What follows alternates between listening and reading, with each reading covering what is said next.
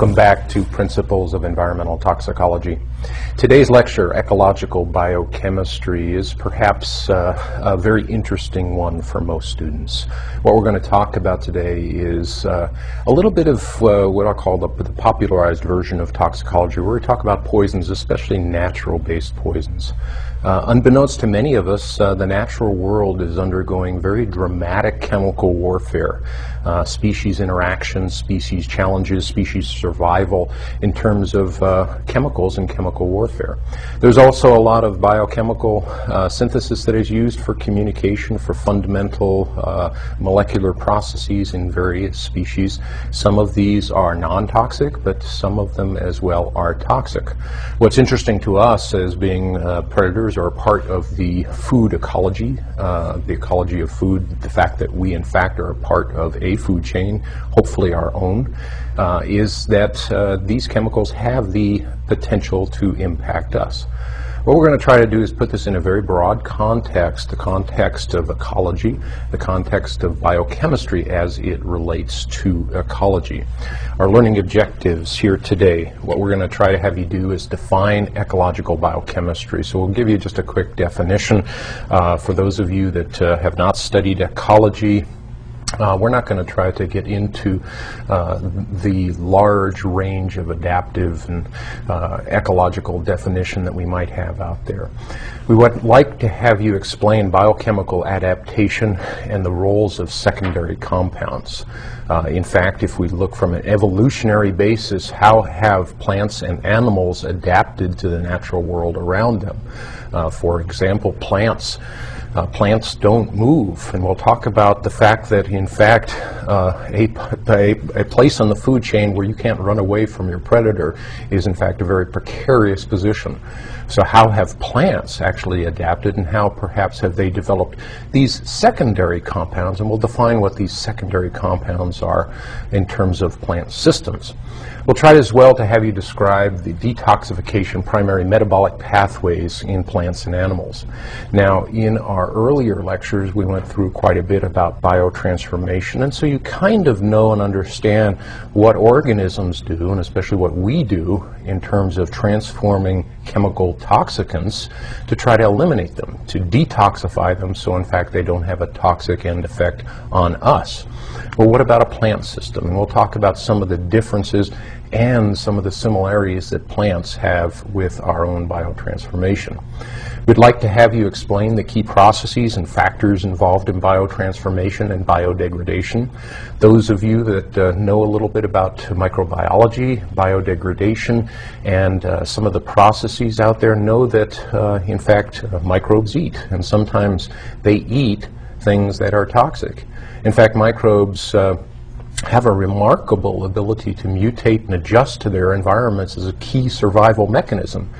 And if that environment is potentially toxic, what can happen is that the high metabolic turnover, the high uh, uh, mutation capability of, uh, of microbes can actually yield a situation where what one, a chemical that was once toxic uh, uh, tomorrow becomes lunch, in fact. We'll try to have you uh, explain and explore the concepts of sequestration, which you kind of know and understand because our body fats sequester chemical toxicants, uh, bioaccumulate, how an organism can accumulate, especially when we look at it from a food chain basis, and also biomagnification, how we magnify up a food chain in terms of the overall concentrations of a toxicant within a trophic food chain. Uh, we'll try to have you contrast different forms of ecological biochemical interaction, and we'll do this with a couple of case studies or examples that I hope you'll find quite interesting. Well, it's a good idea to define biochemistry from an ecological perspective. Ecological biochemistry is a coupling of the observational science of ecology with the molecular science of biochemistry. Okay? So we're looking at ecology. And what is ecology? Uh, ecos, the Greek word, means household. Uh, ecology is essentially the study of the household, the household of nature. If we are to understand ecology, we need to understand ecological interaction among all of the plant and animal kingdoms. So we have animals and fungi, plants, uh, protists and monera. Um, these are the five kingdoms. They all have the ability to interact. I always like to ask students when you reflect on yesterday and what you ate yesterday, how many of the different plant and animal kingdoms did you feed from? In other words, uh, did you have some chicken? Did you couple that with uh, spinach salad and perhaps have some mushrooms on your spinach salad? And then unbeknownst to you, perhaps there was some microbial contamination. So I would suspect that many of us dine regularly on all of the kingdoms uh, in ecology. In terms of ecological biochemistry, what we're very interested in is the synthesis and transformation of chemicals in the environment. Some of these are as a result of the processes in an organism, and it has been hypothesized that we have many of these biochemicals and chemicals developed to aid a species in survival. Now, we don't know that in particular with some of these chemical compounds, but we can look at the development of specific compounds like toxins and venoms, especially toxins and venoms that are used in an offensive way or a defensive way in terms of battling, in terms of survival of a species when there actually is overt uh, uh, biochemical uh, warfare. There is the potential in ecological biochemistry to have biochemical adaptation. And this is a fact that can happen as a result of biosynthesis. Have you ever asked yourself why certain plants have uh, poisons or certain animals have poisons? What was the selection process that took place? Why are those, those uh, particular uh, flavors or uh, smells associated uh, with a particular animal or plant. Is it a flavor or a smell to make it desirable so that in fact uh, we eat it and then deposit the seed pods uh, when we uh, go through the process of elimination and therefore spread the seed of this particular plant around? There are many in terms of ecological biochemistry who think that this is one of the survival strategies, for example, of plants that are relatively immobile. Uh, we can have uh, uh, detoxification processes in ecological biochemistry. We have tremendous uh, uh, enzymatic pathways and chemical transformation pathways. We reviewed several of them in, uh, I believe it was lecture eight, where we talked about biotransformation. We saw uh, and listed many of the enzymes, many of the cofactors that uh, mammals use in biodegradation in how we transform or degrade or change uh, chemicals to allow them to be uh, a bit more uh, uh, soluble and in many cases easily eliminated. Um, in microbes, there is also the potential for uh, biodegradation and the conversion of these food substrates all the way to carbon dioxide in water. So we take an organic compound on one side of the reaction, and through these detoxification biodegradation reactions, have nothing but carbon dioxide and water on the other side, a complete oxidation chemistry. We can also see in terms of uh, ecological biochemistry, bioaccumulation and biomagnification of the food chain, and we'll talk about those in some of the examples uh, during today's lecture. We also can look at ecological biochemical interaction.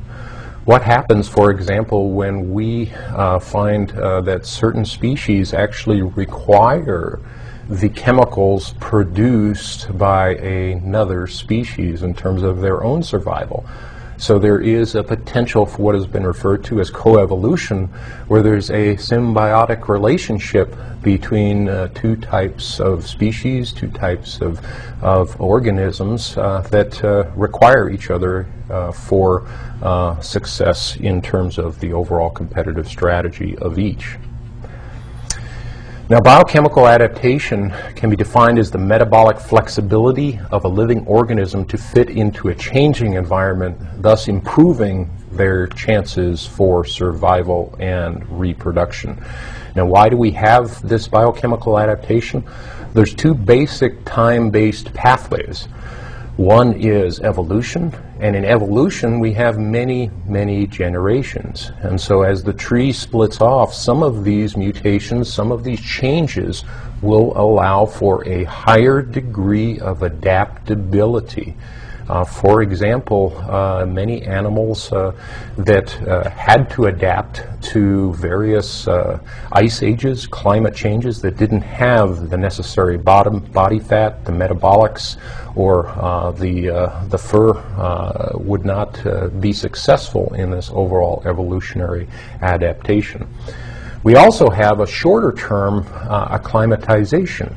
And this process happens typically within the lifetime of an individual. And so this is usually a low dose, low toxicity, low uh, lethality threshold. It's a challenge, and then the organism has a chance to adapt to this particular chemical or physical challenge.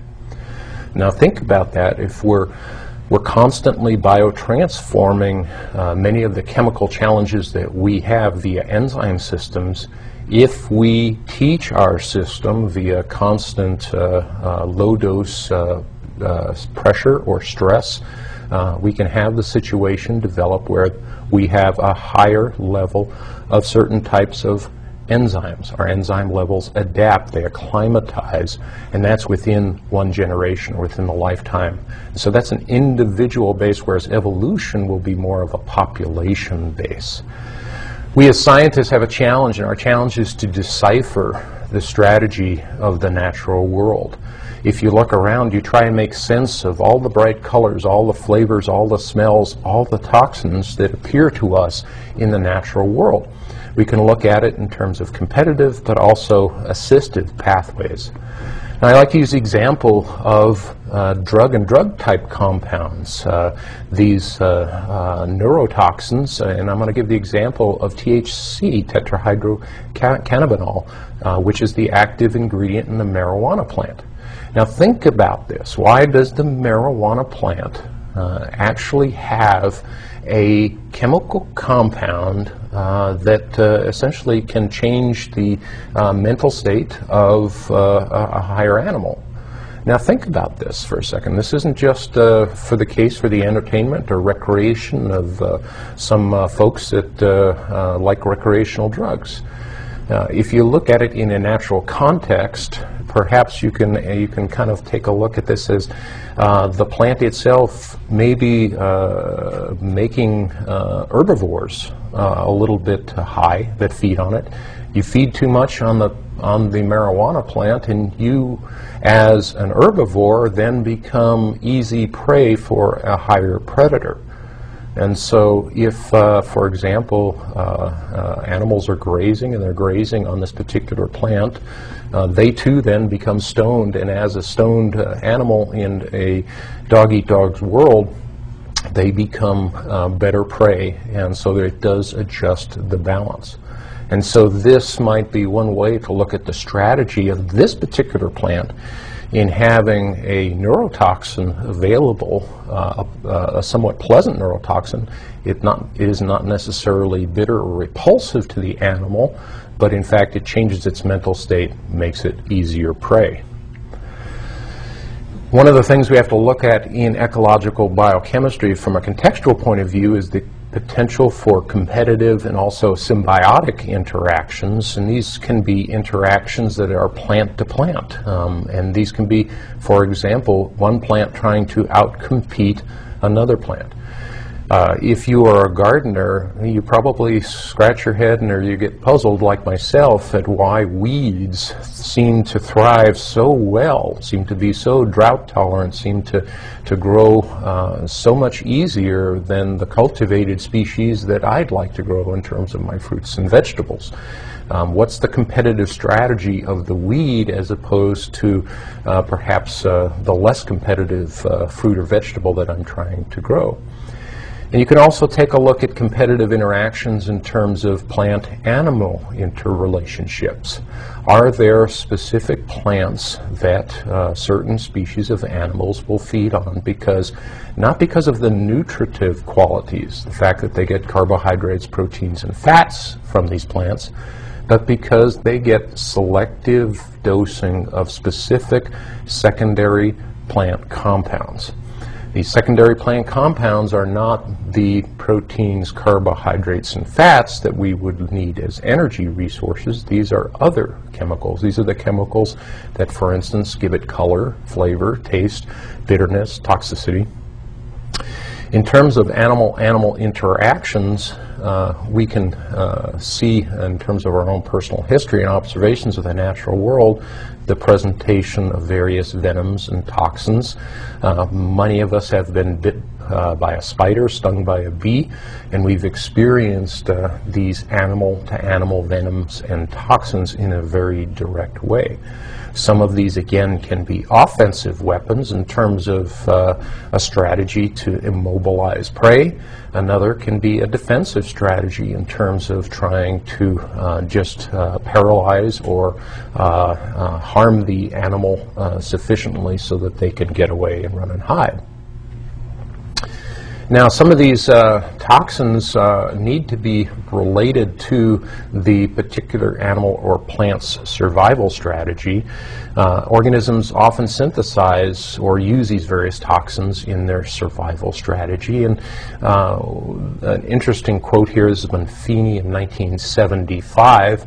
And as I said, is in terms of uh, leading up to this, uh, one has to kind of wonder about this challenge of, of plants to survive being the fact that they are largely mobile.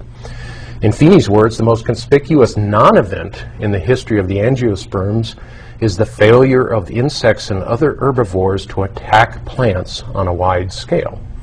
And I think what he's done in this is adequately really address the, the issue of, uh, you know, in terms of locust feeds and, and other uh, insects and animals that have the ability to move around, why haven't in our ecological history haven't these mobile species essentially stripped the planet clean of these plants? You know, if you talk about ecology, a lot of times uh, in introductory ecology, you'll do the fox-rabbit interplay. Uh, that if there is an overpopulation of rabbits, typically the population of foxes will respond because there's a lot to feed on. But sometimes what happens is there's overfeeding, there becomes lack of food, the foxes starve, they die off, and it gives the, the population of rabbits uh, to uh, uh, the ability to increase because of less predatory pressure. Uh, it's also been identified in the context of marine animals with sharks and minnows um, in terms of uh, food and feed relationships. Um, as it turns out, plants dominate the landscape, hence plants must be broadly toxic with respect to animals as food and toxic in the widest sense. Um, what we see is that uh, the fact that we have not stripped the planet clean uh, via animal predation on plants uh, suggests that plants, in fact, have the ability to fight back. And so we're going to explore how plants have the ability to fight back in terms of some of their toxins, some of their strategies, and I'm sure this is a complex part of the reproductive and survival ecology of plants. Somehow overcoming this defense strategy of plants uh, by insects and herbivores on the other side of the coin is a part of their survival strategy. So for example, you've probably heard of various toxic plants that if we eat them, they're toxic, but if certain other types of animals eat them, it is relatively non-toxic to them. And we'll talk about those in a couple of case studies. Now, what are these broad category of secondary plant compounds? This is an important thing to kind of understand. These are uh, chemicals that aren't the molecules of life. They're not the energy chemicals. These are a range of chemicals, and they're high in diversity in terms of types and forms, uh, chemical structures. Uh, they've developed, uh, according to a hypothesis, in plants as a part of their survival mechanism. And so it can be a part of their offensive and defensive biosynthesis processes.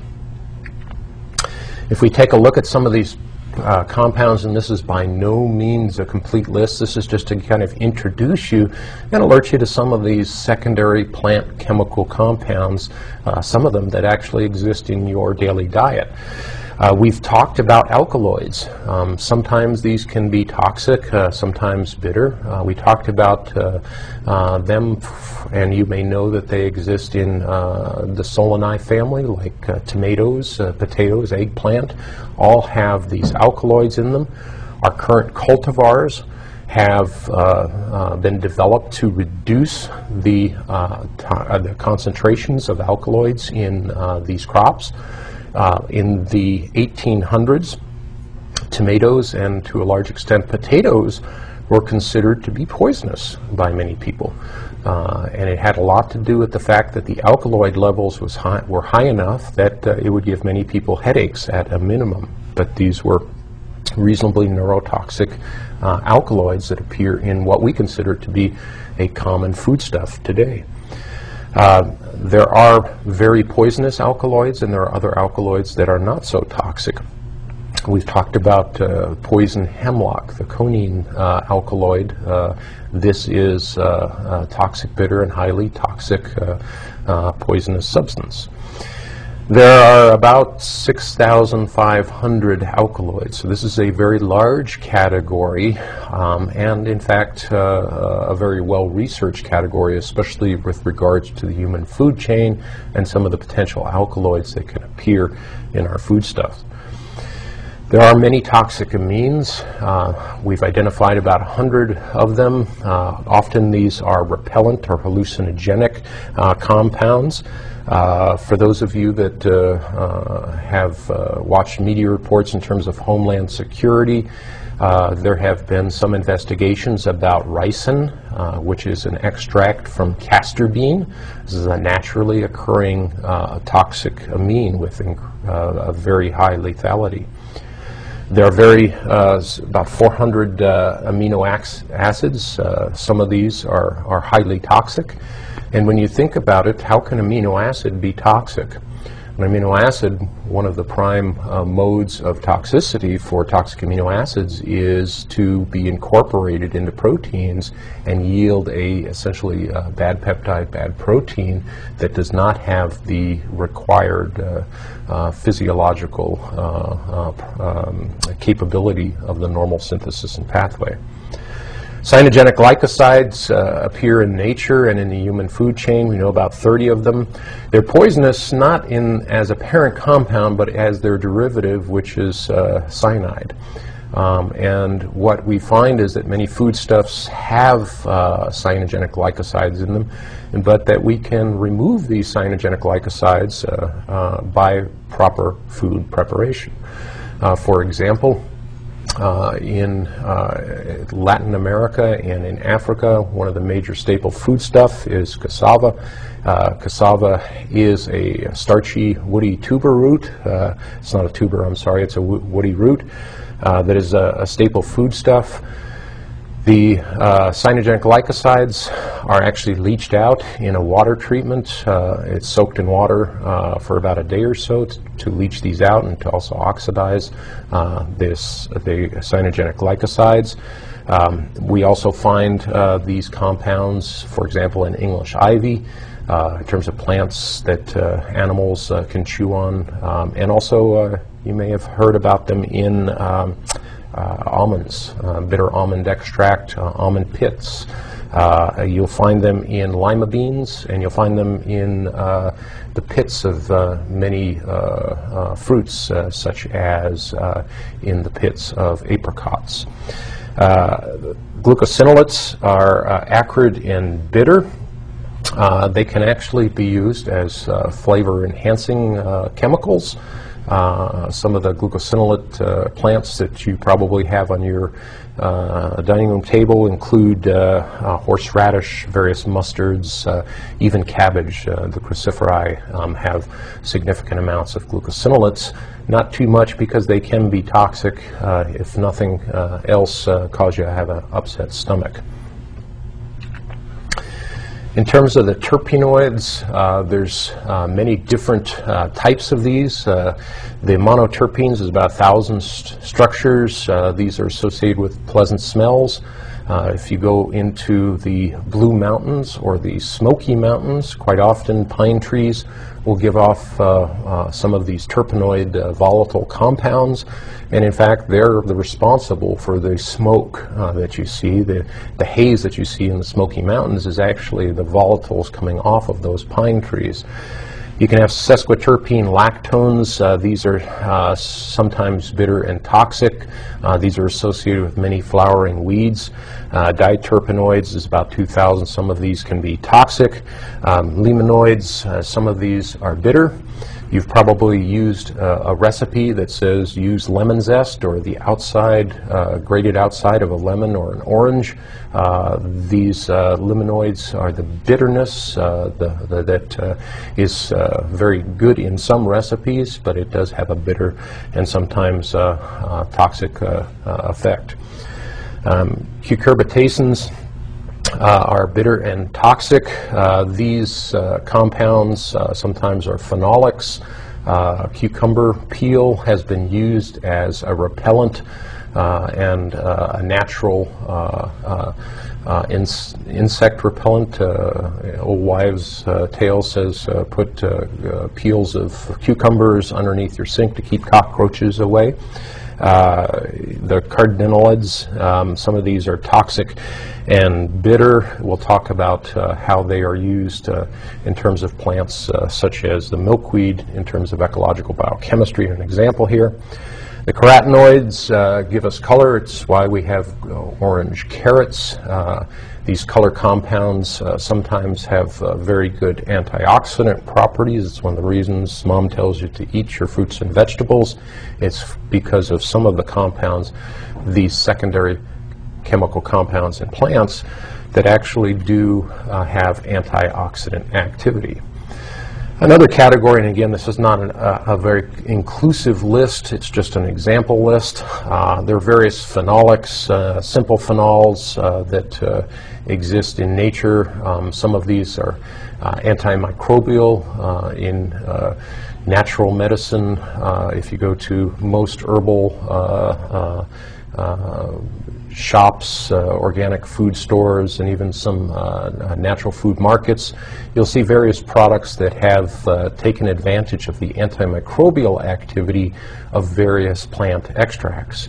And think about this why would a plant extract be antimicrobial? Well, it is a part of this chemical warfare strategy of plants versus microbes. Microbes uh, are just another form of life in this competitive strategy for survival. Uh, flavonoids, uh, some of these are uh, colored. Uh, there are many compounds. Uh, many of these have uh, flavor capability, capacity.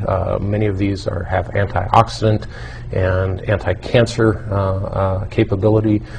these the diversity of the compounds uh, are sometimes associated with uh, many sort of secondary effects in terms of uh, human health and our diet.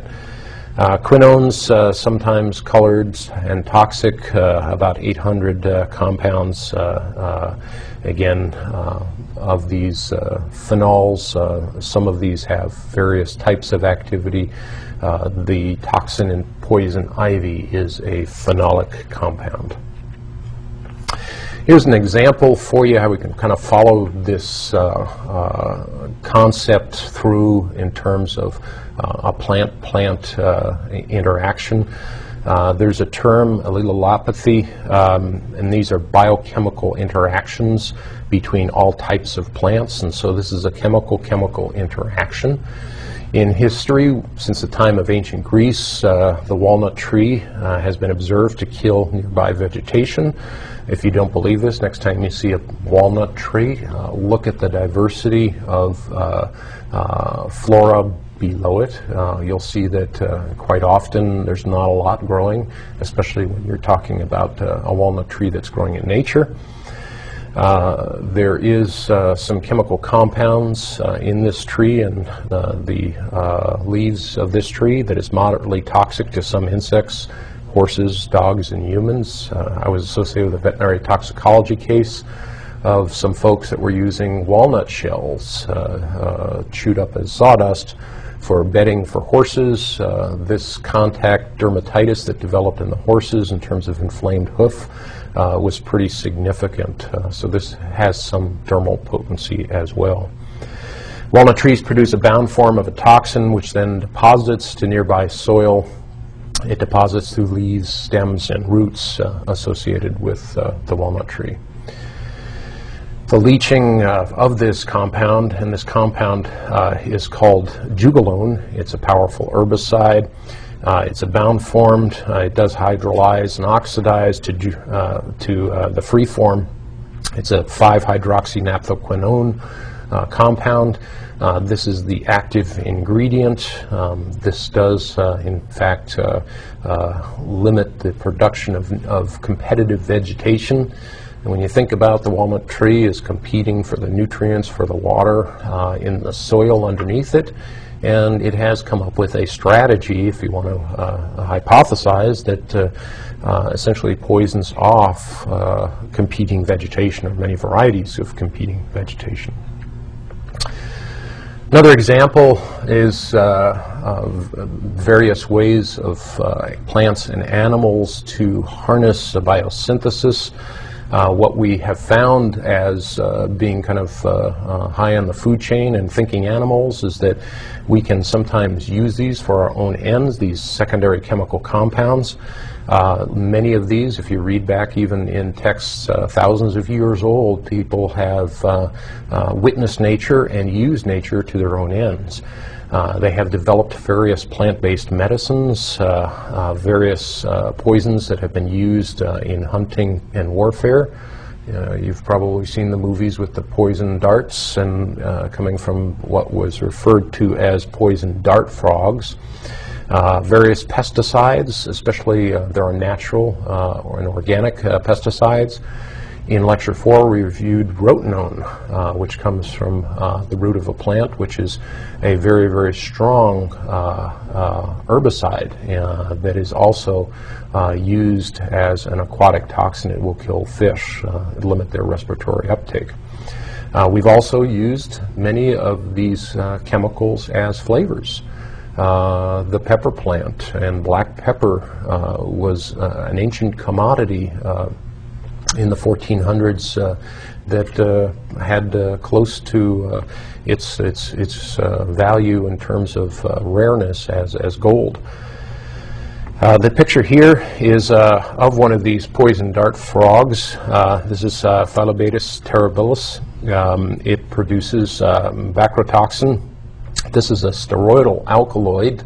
It's secreted from glands on the skin.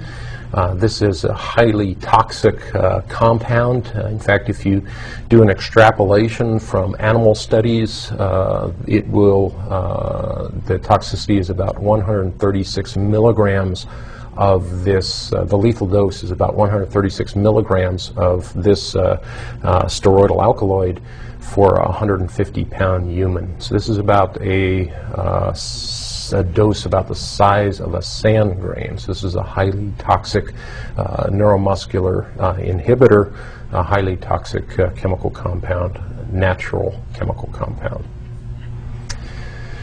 We have also uh, uh, in the plant and animal kingdom uh, relationships that we observe uh, from microbiology this is an example of how humans have harnessed some of the biosynthesis of nature. Uh, this is a very interesting story, and, and you probably have, have heard and seen about uh, the medicine hunters uh, that uh, will uh, look for new plant and animal chemicals, based chemicals, in uh, the jungle and the Amazon depths and marine resources.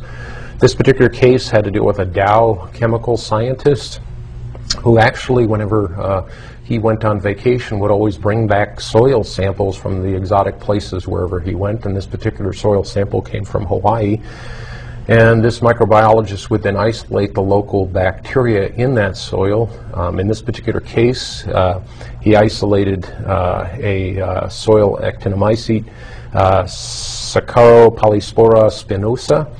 This particular uh, microbe actually uh, produces a chemical compound, uh, spinosyn, and uh, essentially the story goes uh, this particular compound was identified as a, uh, a particularly toxic compound against chewing worms. It causes rapid excitation of the insect nervous system, so it's a neurotoxin.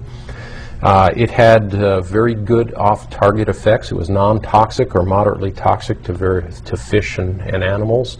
And it also, as a natural compound, had the uh, uh property of rapid biodegradation.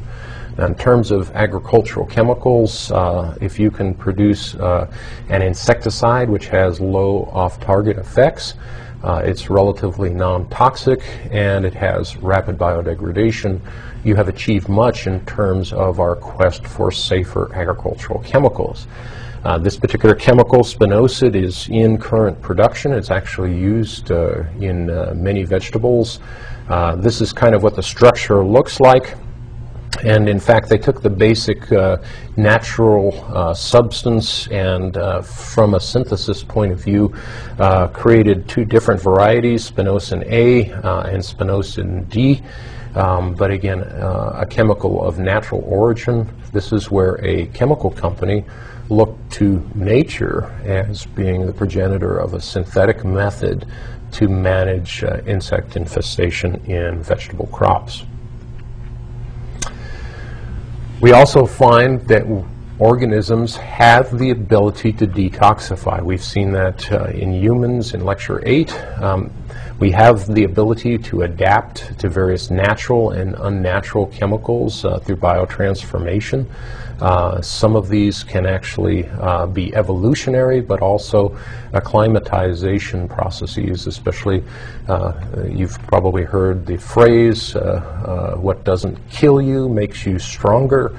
in fact, this is the concept of acclimatization.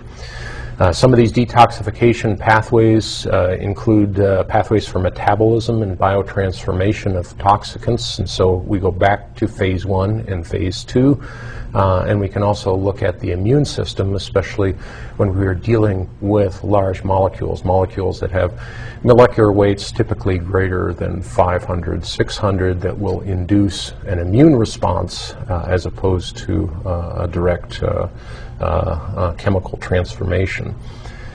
Um, these processes include uh, microbial biodegradation and various biomineralization processes.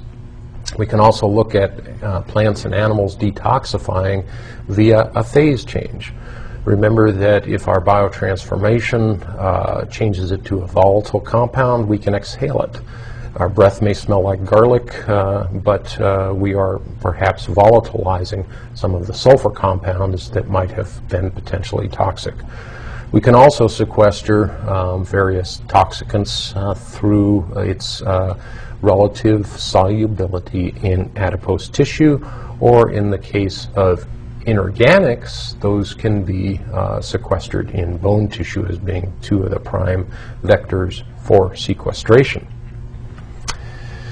Recalling uh, our discussions about phase one and phase two, these are primary uh, pathways in animals. Uh, phase two include uh, glucuronide or sulfate formation. We try to attach larger, highly polar substrates in a conjugation reaction. Uh, in plants, glucoside formation is the key detoxification, phase two detoxification reaction. So we can follow some of those same sorts of biotransformation pathways, but in plants, typically we're going to find a sugar conjugation happening. This is carried out by glucosyltransferase enzyme and a uridine diphosphate glucose as a cofactor in plants. Uh, these are very water-soluble uh, metabolites, and these are pushed out into the cell vacuole for elimination.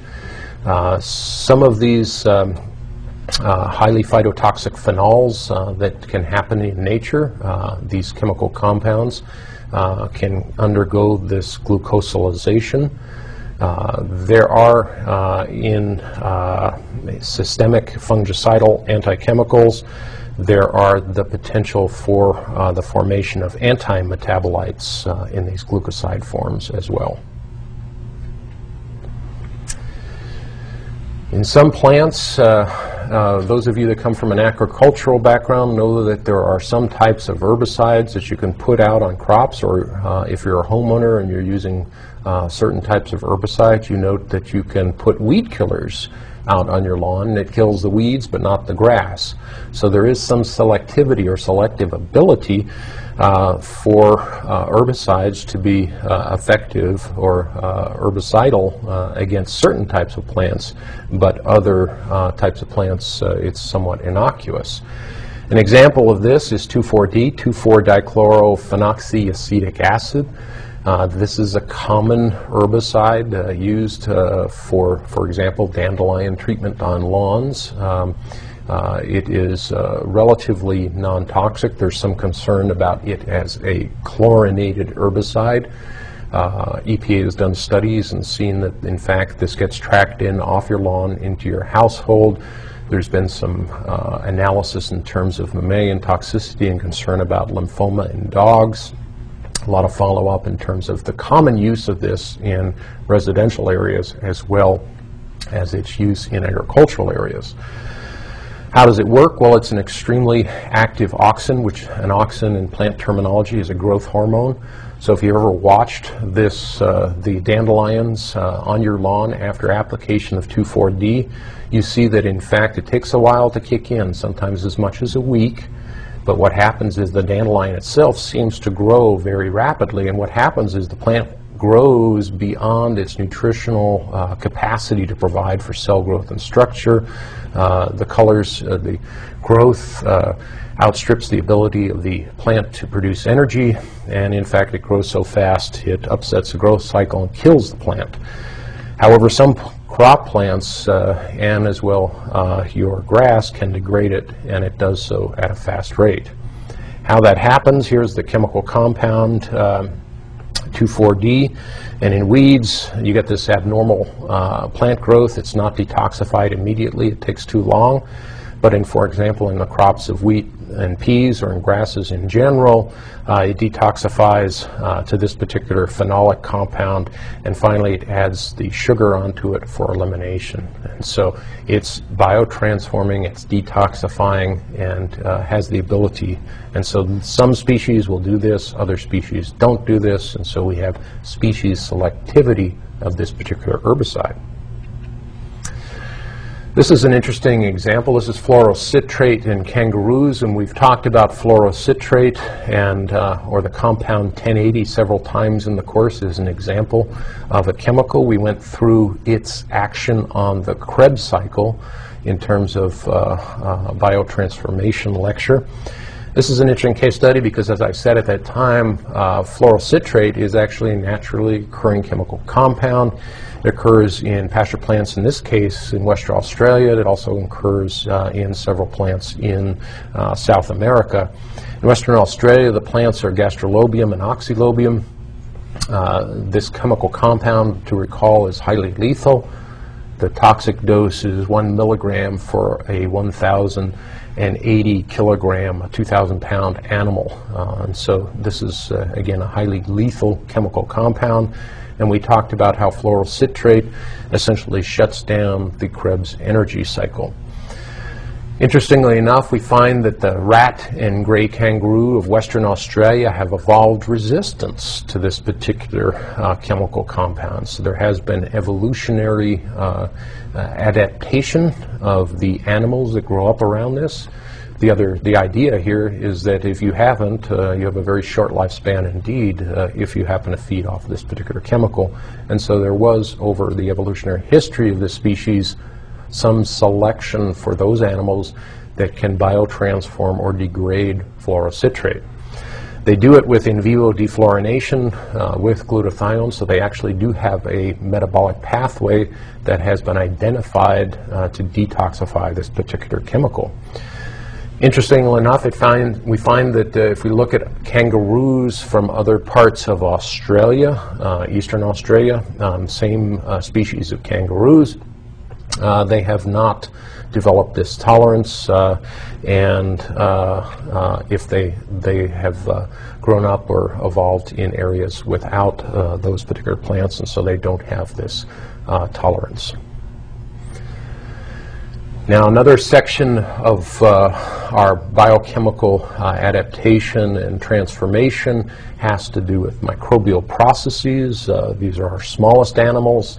Uh, microbial biotransformation and biodegradation is a part of the system of turnover of chemicals on a very small or microscopic uh, uh, basis. These are microbe-induced changes or breakdowns of various natural and or synthetic chemical compounds. Um, some of these uh, can be uh, xenobiotic uh, contaminants and some are not. The dose is very important in terms of uh, uh, biocidal activity. Uh, some toxins can have the capacity to kill off a large amount of the microbe population, but leave some stragglers behind. Sometimes these stragglers have a different uh, metabolism, and so there is a potential for selection of these microbes. Uh, we visit this uh, potential every time we use antibiotics. What the physician and the pharmacist will tell you is to take your dose, take all of your doses for the full effect. The idea is to eliminate as best possible all of the microbes uh, so that the ones that are resistant to that antibiotic are not the ones that remain and therefore continue uh, an increase in population and its infectious uh, pathogenesis. Some of the causes why do microbes do this, they do it to detoxify their local environment. Uh, they do it also for nutrition. You present microbes with a, a chemical compound that has uh, some level of toxicity, and but that is all that it's exposed to in terms of oxidizable, oxidizable carbon sources what happens is there will be a short-term evolution, uh, a mutational uh, process that they, again, turn this into food.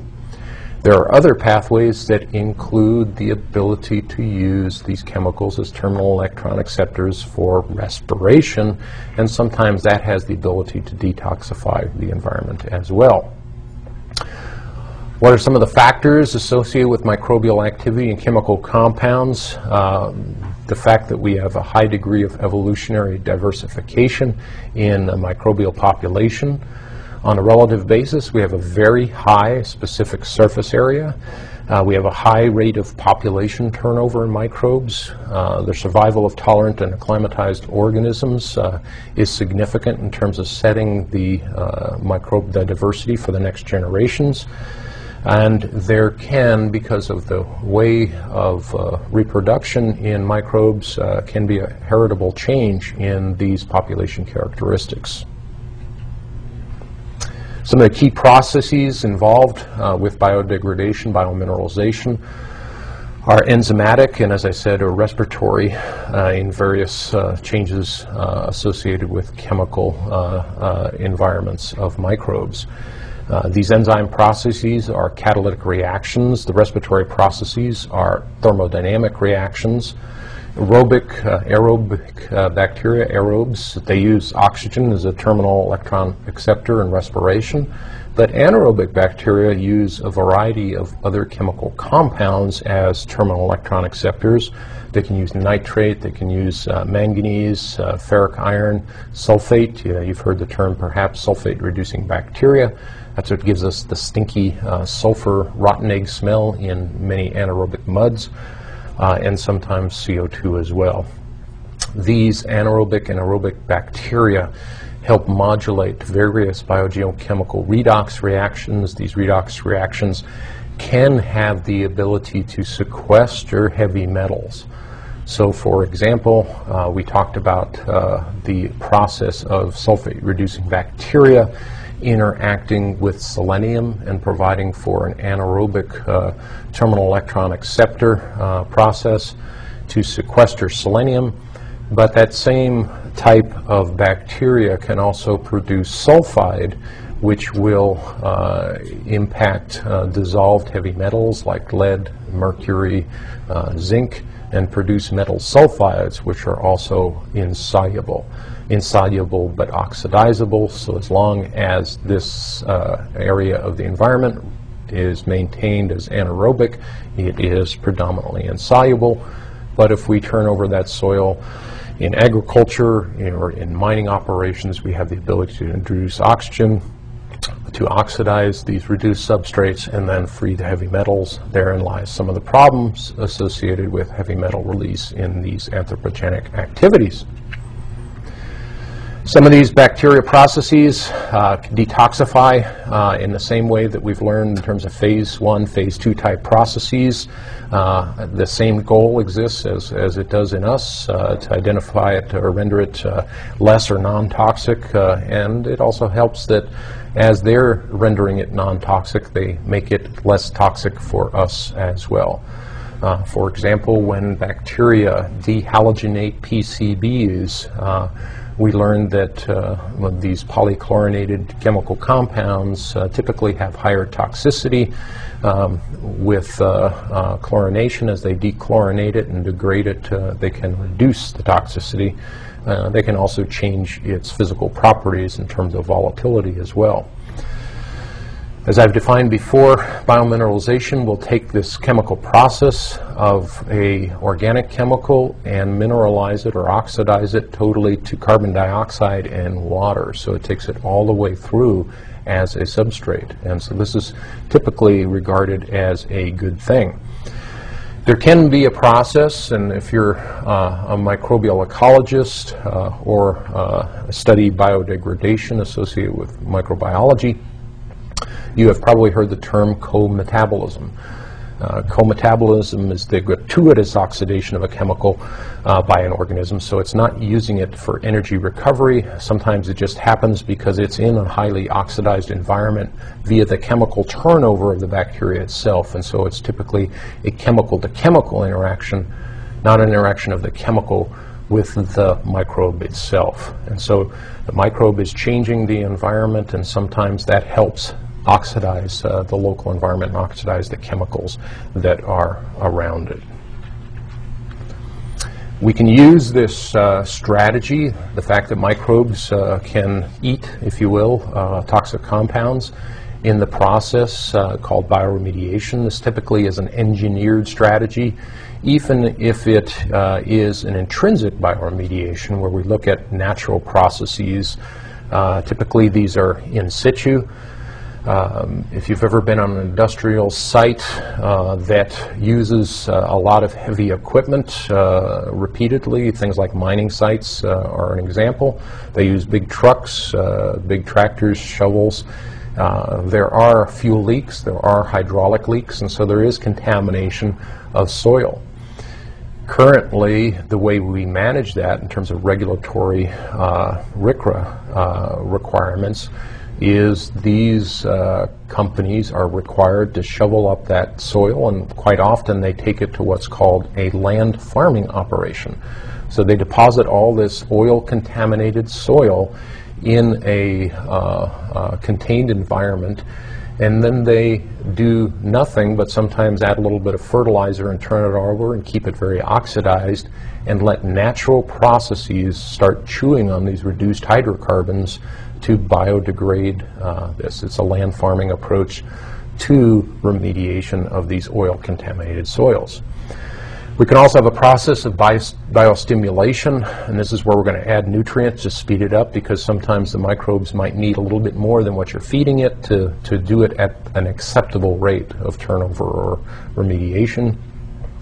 We can also use a process called bioaugmentation, and this happens, for example, when the local microbial ecology is unsatisfactory in terms of uh, turning over or remediating this particular chemical compound. And so you can take some soil or some inocula from other places, uh, for instance, petroleum uh, degraders might be a very high concentration in the land farm. You want to start a land farm somewhere else, uh, you might inoculate them to kind of kick it over uh, and help it along. The fact that uh, microbes use enzymes and enzymatic processes uh, in degradation uh, is uh, fortuitous because we can then isolate these enzymes from fermenters, harvest them, if you will, and then just use the enzymes uh, from these cultures in various engineered treatments of chemical waste. And so this is, these are some of the ways that we have learned to marshal the forces of microbial nature to achieve our ends of engineering a, a response to some of the messes that we leave uh, in terms of uh, soil and water contamination. Another strategy uh, that an organism might have is uh, a phase change strategy. And uh, this is where a chemical change is going to happen because of typically enzymatic processes that allow for a reduction in toxicity uh, and an increase in the elimination rate. An example of this would be the volatilization of various bioalkylated uh, metals and metalloids by microbes and plants. Uh, we don't necessarily think of arsenic, selenium, lead, mercury, and antimony as volatile. We think of them as heavy metals, but in fact we can create volatile uh, methyl mercury, uh, which is one of the parts of the biogeochemical cycle uh, of mercury. And we do that via microbial processes, by fungal processes, by plant processes. And so what we have hypothesized is that this volatilization is a part of the strategy of the organism to detoxify its local environment. We can also find that uh, there are some processes uh, uh, of sequestration and bioaccumulation that uh, an organism will use in terms of managing its local environment. Uh, we've talked about uh, mammalian incorporation of lead into bone, um, plant incorporation of selenium in to these amino acids, uh, sometimes non-protein amino acids as a survival strategy. We talked as well in our selenium uh, uh, discussions about the microbial reduction of the oxyanions of selenium into selenium zero, uh, which is a solid, a non, relatively non-soluble solid, and then that would be uh, incorporated into uh, the solid portions of the cell, sequestered away. Uh, in fact, microbial scientists that, uh, microbiologists that have examined selenium reducing uh, uh, uh, microbiology have also deduced that there are some cells that there appear to be somewhat suicidal in a population of cells that hyperaccumulate this selenium zero to the point of lethality, uh, essentially sacrificing themselves as pawns for the population and uh, uh, this is a part of a population process, this terminator suicidal cell. Some of this sequestration and bioaccumulation in plants uh, can be used uh, for hazardous site waste cleanup. Uh, you may have heard the term phytoremediation. There are various plants that have been planted, cultivated on contaminated soils or in contaminated waters. If they're aquatic plants, and these plants uh, selectively hyperaccumulate uh, a heavy metal, typically something like lead or zinc. Uh, these plants can then be harvested.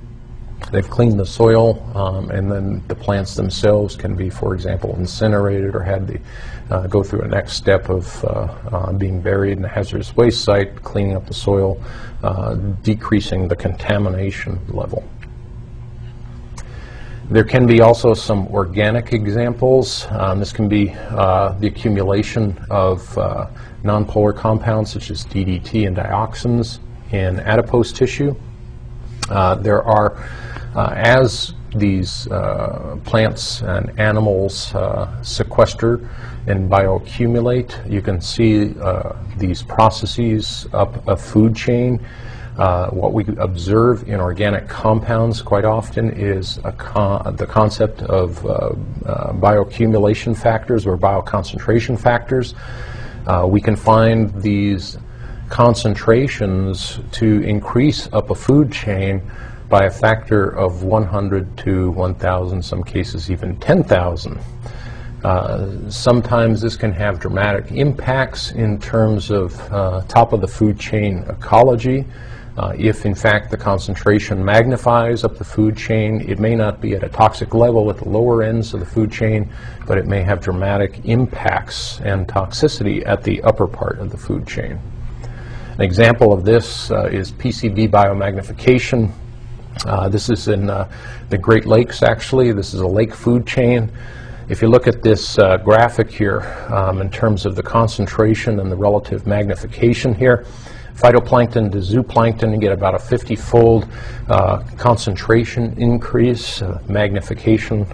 Uh, as you go to smelt, small feeder fish, uh, a factor of 416. Uh, larger predatory fish, uh, factor of almost 2,000 above the phytoplankton. And then because we have predatory birds feeding on uh, the food chain, uh, we get a factor of, in this case, 50,000. At these high concentrations, then we start seeing things like eggshell thinning, thinning uh, teratogenesis, immune dysfunction, all of the associated uh, chlorinated hydrocarbon type compound uh, end effects, toxic end effects that we discussed in the dioxin related compounds uh, lecture in the course. This is uh, an example I'm going to talk about here for the next uh, remaining, a couple of examples for the remaining part of the lecture of ecological biochemical interaction.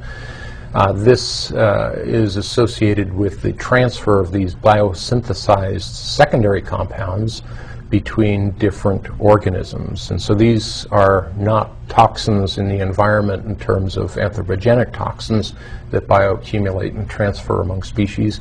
These are chemical compounds that are biosynthesized by typically one of the species in this interaction.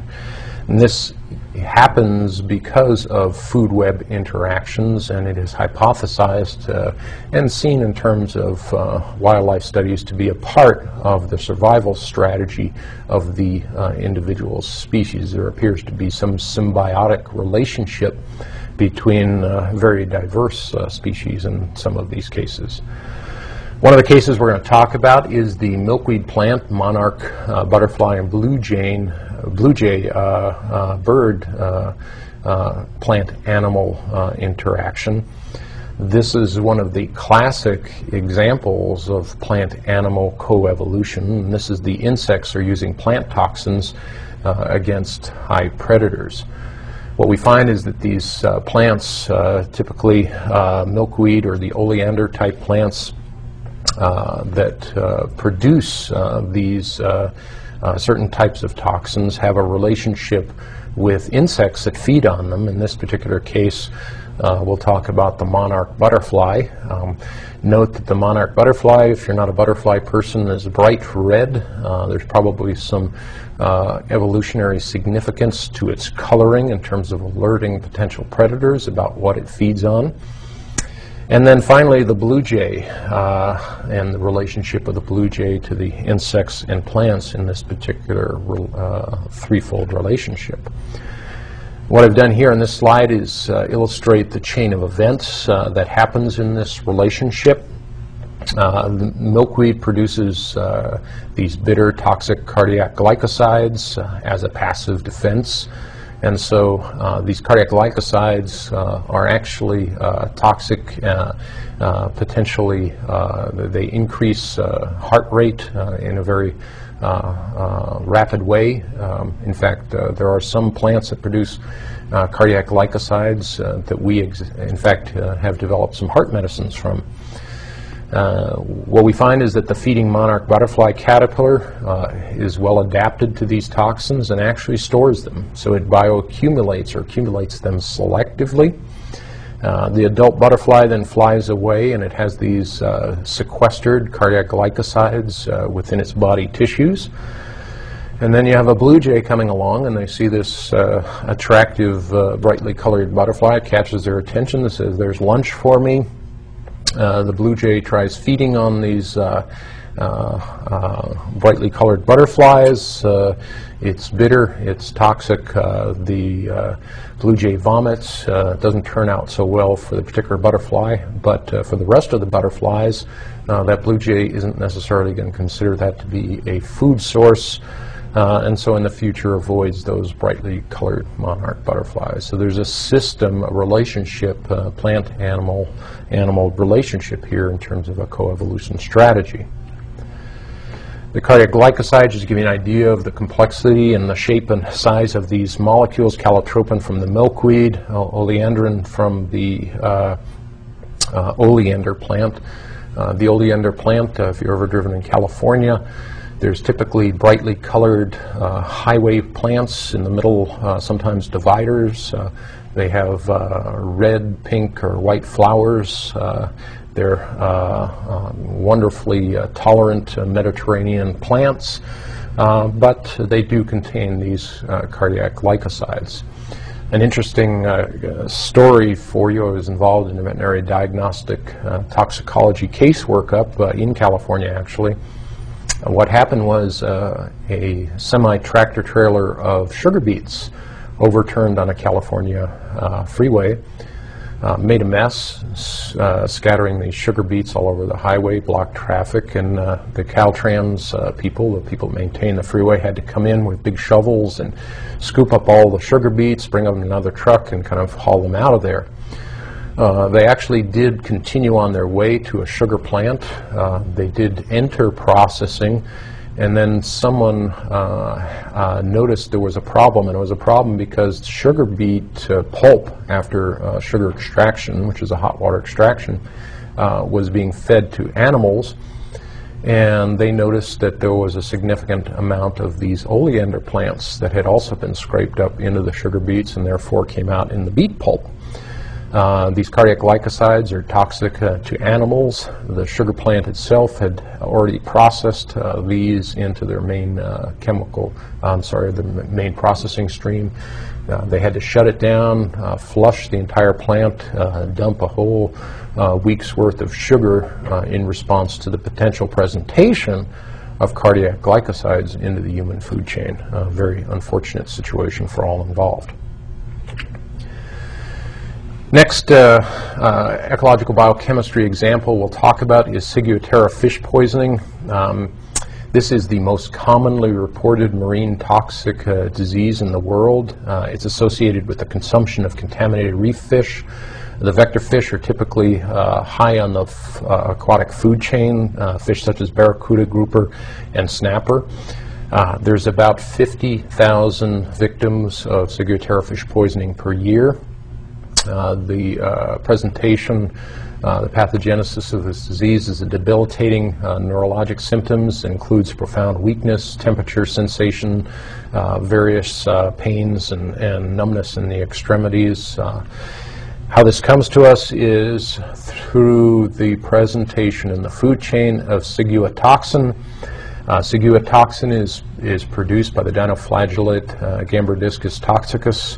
Uh, it produces uh, this particular toxin throughout the world. Uh, this uh, biomagnifies up the food chain. The most common toxins associated with uh, Ciguatera are ciguatoxin maitotoxin. These have been identified as some of the most lethal uh, natural substances known uh, the mice uh, LD50 from an intraperitoneal uh, injection, this is an injection into the abdominal cavity, is 0.45 micrograms per kilogram, so less than a microgram per kilogram is lethal. Uh, is lipid soluble. It opens the voltage dependent sodium channels in cell membranes. Uh, it induces, therefore, membrane depolarization. Uh, what we find in terms of human consumption is lethality is seen when we uh, have individuals that ingest the most toxic parts of the fish. Not that many people eat fish liver or fish gonads, but uh, these are associated with high degree of accumulation of uh, this particular toxin. The ciguatoxin molecule, again, just to kind of highlight and illustrate for you what these uh, toxins look like. Um, this is also a macrolide, multi-polycyclic uh, uh, molecule. Um, it's interesting, uh, give you uh, a respect for nature, how uh, biosynthesis uh, can be quite complex in terms of some of the molecules that present in the natural world. Our final uh, example here in this ecological biochemistry lecture is, is going to be the relationship of uh, various types of moss with pyrrolizidine alkaloids. Uh, pyrrolizidine alkaloids uh, are a type of alkaloids. They're hepatotoxic. They cause uh, uh, veno-occlusive disease, uh, and uh, we find them actually in many uh, plants, uh, including groundsel, senecio. Uh, as you can see in this particular uh, plant, this is a, a common plant in the United States, a common weed variety. Uh, ragwort is another one. Uh, the relationship uh, for uh, pyrrolizidine alkaloids is with the moth, uh, typically tiger moth or cinnabar moth, uh, in terms of the relationships of this plant uh, with these insects. What we find with these senecio alkaloids, um, that these highly toxic PAs or pyrrolizidine alkaloids are, are found in the various species of the genus Senecio. They are poisonous to foraging wildlife life and, and livestock. Um, they're very strong hepatotoxins. Uh, sometimes uh, you can go into a uh, herbal store uh, or a natural food store and still find uh, occasionally uh, comfrey tea. Comfrey is a plant. I have it growing in my garden, my herb garden. Uh, it is typically used uh, in uh, natural medicine as an astringent, as a, a surface medical treatment, although it has had historical use as a tea. Um, probably not a good thing, and this is actually represents one of the largest risks associated with uh, the use of herbal products. Herbal products are not managed as medicines, they're not managed by the FDA. What you take as an herbal product uh, is whatever the manufacturer decides they want to put into it. Uh, the oversight is is uh, non-existent uh, in uh, for for many. Uh, I'm not trying to essentially d- damn the the herbal market. I think there are some some wonderful products out there, but there are also some extraordinarily risky products out there. Risky in terms of what actually uh, comes to play in some of these teas. In uh, mammals, pyrrolizidine alkaloids, um, this is the general shape and structure uh, of it. It's a large ester with this, uh, this um, uh, alkaloid, uh, uh, pyrrolizidine alkaloid functionality here. There's hydrolysis to retronecine, uh, some chemical changes down to hydroxyhex2-enol. Uh, this particular compound is hepatotoxic. It binds to liver. Um, uh, and again, causes uh, some of the problems. Uh, pyrrolizidine alkaloids are uh, uh, regarded as carcinogens and hepatotoxins, and this is the mode of toxicity associated with this particular chemical in mammals. Uh, in the Senecio moth interaction, these pyrrolizidine alkaloids uh, from the plants that they feed on are actually sequestered and stored by the moths. Uh, the moths, uh, interestingly enough, can biotransform one alkaloid uh, in vivo uh, within themselves into another. They find that toxic alkaloids, these Senecio alkaloids, are present in the insect eggs as well. And these moths, the tiger moth and others, have bright colors and patterns. Uh, again, uh, the idea here is that uh, it's warning potential predators that uh, I'm, I'm a toxic meal. Uh, interestingly enough, these moths will also feed on foxgloves, uh, Digitalis purpurea. Uh, it's another source of cardiac glycosides. Uh, some of you may know relatives that are on a uh, heart medicine that goes by the name of digitalis, which is a derivative of this cardiac glycoside. Well, in, in uh, Lepidoptera, uh, or butterflies and moths, uh, there's a different pyrrolizidine alkaloid metabolism. Uh, what we find is that uh, this chemical compound, uh, the PAs, can get stored uh, in the tissues of butterflies and moths. There can be hydrolysis uh, of that compound, again, to retronecine. Um, but the next step uh, in, in uh, Lepidoptera is pheromone synthesis. That pheromone synthesis ends up with uh, three different products here, all from the same uh, basic uh, chemical uh, uh, alkaloid substrate. Interestingly enough, these three chemicals have a purpose. Um, these uh, purposes in mammals, it actually goes to the pyrrole, which can bind with DNA and, and uh, uh, can break down to these reactive metabolites, hepatotoxins, and, and carcinogens.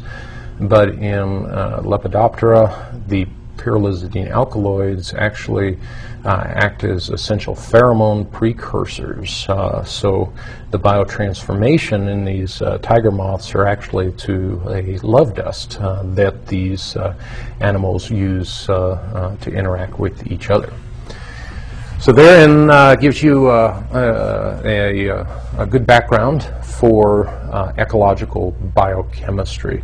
Um, the idea here being uh, that the natural world does present us uh, with toxic challenges. As uh, predators on the, the food chain, uh, we have the potential uh, to be presented uh, with those toxins just through our normal and natural.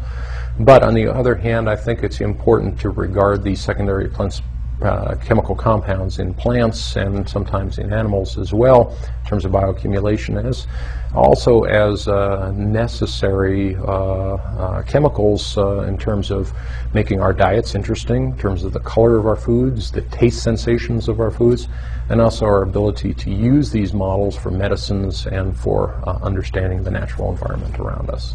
Until next time, we'll see you. Thanks much.